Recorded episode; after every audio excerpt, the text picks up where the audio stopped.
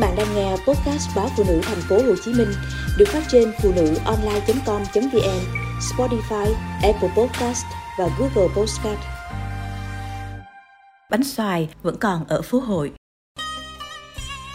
Những ngày nhớ về quê, tôi thường ghé chợ Bà Hoa ở quận Tân Bình ăn tô mì quảng hoặc bún mắm nêm. Nhưng có một thứ bánh chẳng thể nào tìm được, đó là bánh xoài phố hội Khác với bánh xoài Nha Trang được làm từ xoài chín, bánh xoài Phú Hội có tên gọi như thế chỉ vì hình dạng bánh hơi giống quả xoài.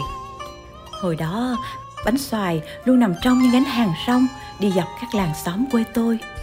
Chỉ cần 500 đồng là có được vài cái bánh ú ụ. Về sau, bọn con nít ít chuộng các thức quà xưa bánh cũ, chạy theo gà rán, cá viên chiên thì bánh xoài gần như mất hút. Bây giờ, thoảng hoặc mới có người bán hoặc phải ra tận Hội An để tìm ăn. Bánh xoài trở thành đặc sản của phố hội vì lẽ đó. Bánh xoài phố hội có vỏ bánh làm từ bột nếp loại ngon. Gạo nếp đem rang qua củi lửa cho đến khi chuyển sang màu vàng nhạt và có mùi thơm, rồi xay thành bột mịn. Nhồi bột cùng nước đường pha loãng, liên tục đều tay, sao cho cục bột thật dẻo. Còn có một cách khác để làm vỏ bánh, đó là xây nếp thành bột mịn, nhào với nước sau đó đem luộc chín rồi nhồi lại lần nữa cho thật dẻo. Phần nhân bánh bao gồm đậu phộng giả nhuyễn trộn cùng mè và đường cát. Có người dùng bơ để xào sơ đậu phộng cùng mè rồi mới trộn cùng đường cát. Cách này làm cho nhân béo hơn và thơm hơn. Trước khi nặn bánh, người ta sẽ rải một lớp bột khô trên mặt mâm nhôm để chống dính. Rồi lấy từng cục bột bánh nhỏ, cán mỏng bằng chày hoặc cây lăng cho nhân vào bên trong. Cuối cùng thì tém lớp bột bao quanh nhân thành một chiếc bánh hình quả xoài nho nhỏ, xinh xinh. Bánh xoài sau khi làm xong được lăn qua một lớp bột nếp khô thật mỏng để chống dính.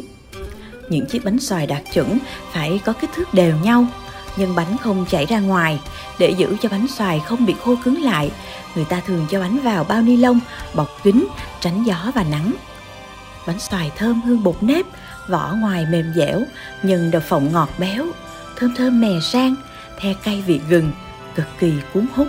Thường thì bánh xoài làm ra sẽ bán hết ngay trong ngày, không để qua hôm sau. Tuổi thơ ở làng quê tôi là những thức quà dung dị, ngon trong từng ngõ ngách.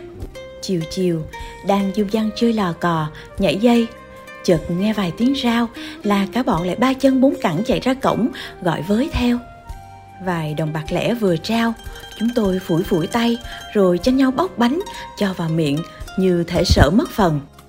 Cái cảm giác háo hức thích thú tột cùng ấy khi lớn lên chúng tôi không thể nào tìm lại được. Bạn tôi hay nói chỉ những kẻ nhạy cảm như tôi mới hay lục tìm ký ức, phủi bụi ngắm nghía, rồi chìm đắm trong mấy điều cũ kỹ.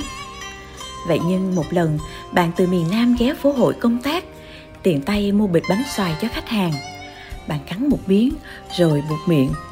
Ngon quá, mà hình như không ngon bằng hồi xưa. Thật vậy, vẫn là món bánh ấy, hương vị hệt ngày trước. Mà bây giờ ăn lại là câu chuyện khác xưa mất rồi.